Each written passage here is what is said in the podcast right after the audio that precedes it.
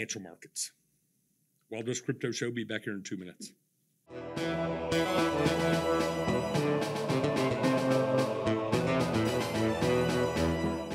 Howdy, folks. My name is Jonathan Kine. Here at Cryptocurrency Wire, we cover the latest news in the blockchain market while also helping innovators in the space reach large audiences in the mainstream, particularly those interested in finance. Cryptocurrency Wire is just one of 50 plus brands part of the Investor Brand Network, a platform that we've been developing for more than 15 years now. Collectively, these 50 plus brands have more than 2 million social media likes and followers. And when one of our clients or event partners has news, we offer direct reach to these audiences, as well as article syndication to thousands of news outlets such as Apple News and MarketWatch. If you want to reach new audiences with your next big announcement, or need a multifaceted communications plan that incorporates original content creation, visit us online at cryptocurrencywire.com. You can also get the latest news by following us on Twitter at CryptoNetWire.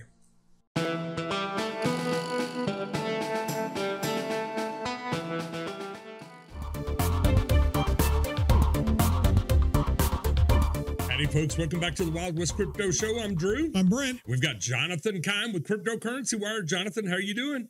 Oh, everything's going pretty good here. Just trying to cram as much as I can into every day. I hear you, buddy. I hear you. So, listen, let's go ahead and dive into this. Voyager Digital announces conditional approval to list on the Toronto Stock Exchange.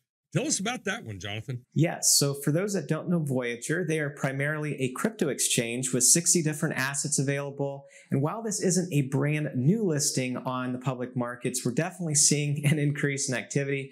The CEO said, We feel it's time to uplist so that we can increase our exposure to larger investor universe. And we're now at the stage where investors could benefit from being on a more senior exchange. Yeah, that, that is awesome. You, you know, Jonathan, we we talk about adoption and the growth of mm-hmm. this marketplace being embraced by traditional markets and all that. But there's another little aside. We've got a good friend of ours, Landon Cassill, that we've done some stuff with. He's a NASCAR racer.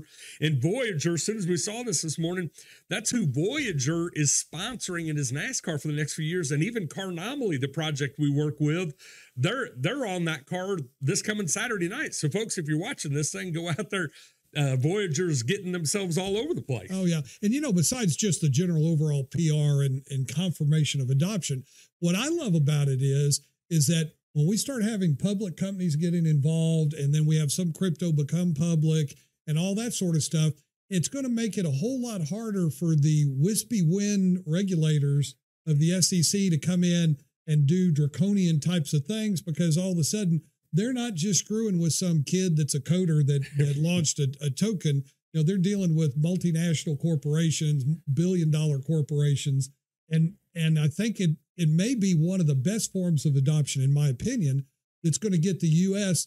to hopefully make up some of the gap that it has versus the rest of the country. That you know, a lot of us are kind of when are the regulators going to rule?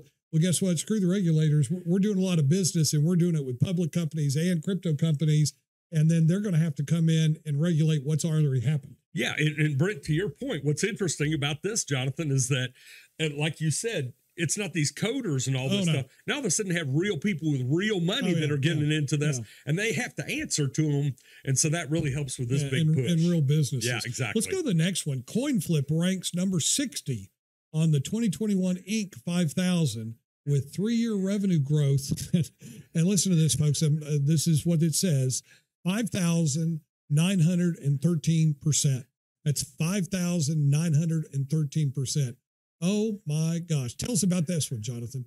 Well, these companies are growing incredibly fast. The momentum is really remarkable and it's attracting further capital, which will only further accelerate growth in space. In just a few years, this company has expanded to over 2,700 ATMs across 47 states. Of course, this fast growth is also a clear indication of quickly rising consumer demand for crypto assets.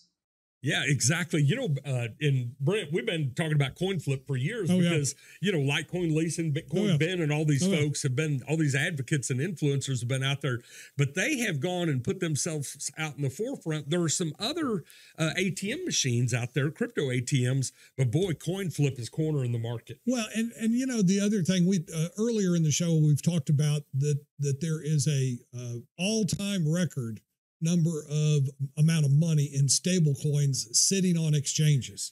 And so what that you know you put that together with this and what it really shows you is is that crypto is gaining momentum and it's crypto is no longer the place that you go and gamble some money, win big and then turn it back into dollars. You know, crypto is becoming its own ecosystem. You can only have 5,913% growth um, if the people are getting involved, staying involved, getting their friends involved, and there's real organic growth that's going out there in crypto. So this is not a uh, this is not a daisy chain uh, deal on the part of CoinFlip. They don't do that kind of stuff anyway.